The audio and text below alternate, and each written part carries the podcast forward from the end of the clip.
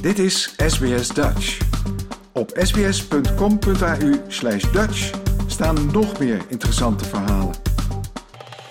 Ja, dit keer niet vanuit het stadion. Je bent terug in Nederland, want Nederland is natuurlijk uitgeschakeld op het toernooi. Dus ja, dan wordt het denk ik een kostbare hobby als je daar blijft in Qatar.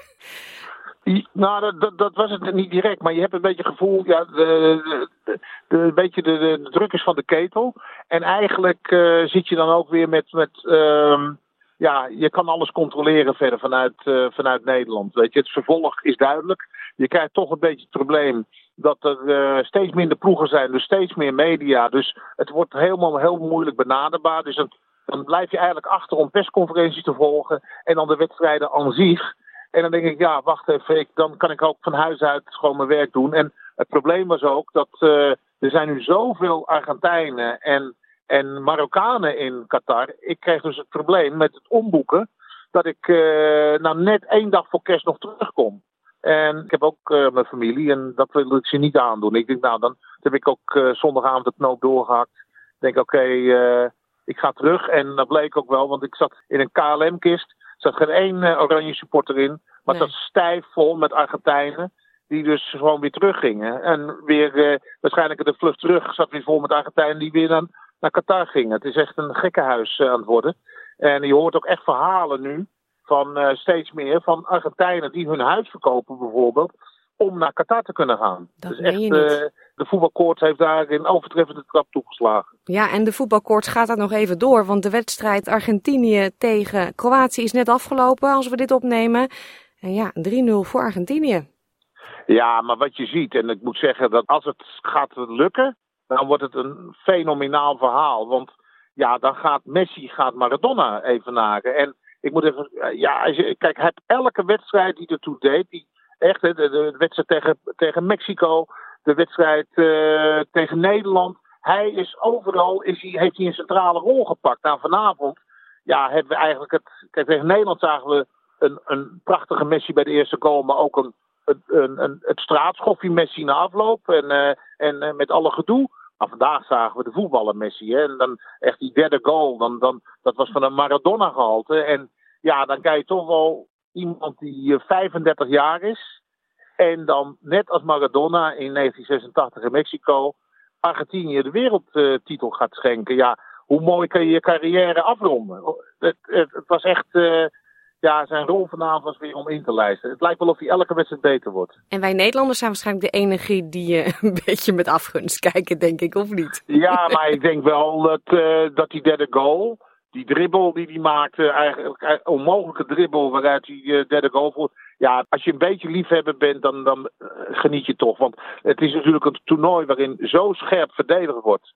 En, en zo, juist zo strak alles georganiseerd is. En als je dan toch tot zoiets in staat bent, ja, dan kan je alleen maar een diepe buiging voor maken. En ik denk ook als hij doortrekt en straks in de finale tegen Frankrijk of Marokko nog echt uh, nog een tandje bij doet. En daar acht ik hem echt hoe hij staat. Want hij is nu honger. Hij weet dat hij er nu zo dichtbij zit. En hij heeft natuurlijk, natuurlijk in 2014 in Brazilië heeft hij, het, uh, heeft hij ook de finale gehaald. Maar toen was het, het hele toernooi was Messi toch onzichtbaar. En was, ja, als Nederland een beetje toen normaal had gedaan, had, had Nederland ook gewoon de finale kunnen halen. Was Argentinië eruit geweest. En toen was je ook tegen Nederland onzichtbaar. Dat was nu duidelijk niet het geval. Dit is een totaal andere Messi die de finale binnenkomt als in 2014 tegen Duitsland. Ja, je stipt het al aan. Uh, Frankrijk speelt morgen tegen Marokko.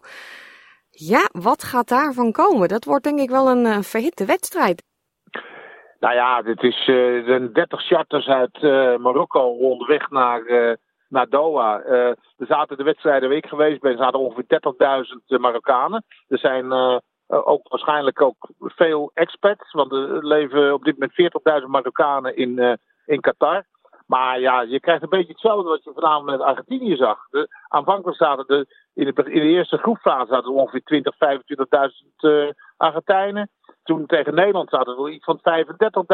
Maar ik denk dat er vanavond 50.000 geweest zijn. En, uh, en ik verwacht hetzelfde een beetje met Marokko. Dat je morgen een groen-rood uh, gekleurd stadion gaat zien. Ja, en de Fransen krijgen met een twaalfde man te maken. Dus ja, dan, dan uh, kijk ook vanavond uh, met Argentinië en Kroatië kan je zeggen, de thuisploeg heeft gewonnen. Dus de thuisploeg Marokko heeft morgen wel een voordeel. Ja, uh, en al die sterren van Frankrijk, want uh, we moeten even zeggen, jouw geliefde Engeland is eruit. Um, dat was jouw favoriet, hè? Maar je ja. zei al vaker, Frankrijk heeft zoveel sterspelers die kunnen scoren. Um, ja. Kunnen zij uh, Marokko weerstand bieden? Zijn wel de regerend nou, wereldkampioen, hè? Ja, nee, maar kijk, Frankrijk-Engeland was voor mij de finale eigenlijk. Weet je, juist vanwege dat scorend vermogen in be beide teams.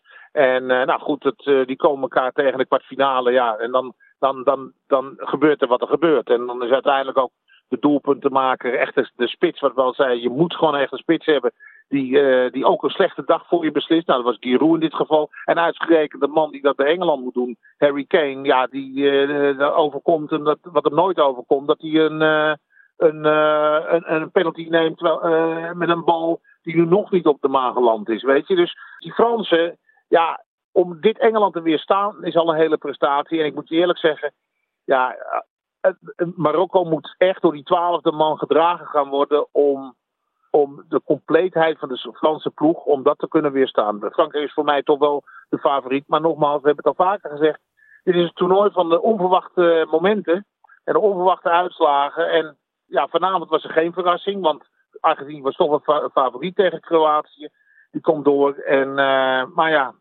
normaal zeg je ook Frankrijk wordt het. Kijk, Marokko is, is boven zichzelf uit aan het groeien. Je weet niet waar het toe leidt. Nee, we gaan het zien en we spreken elkaar zaterdag weer en dan weten we het. Argentinië tegen Frankrijk of Argentinië tegen Marokko. Dankjewel Jaap. Uh, graag gedaan Paulien. Wil je nog meer soortgelijke verhalen?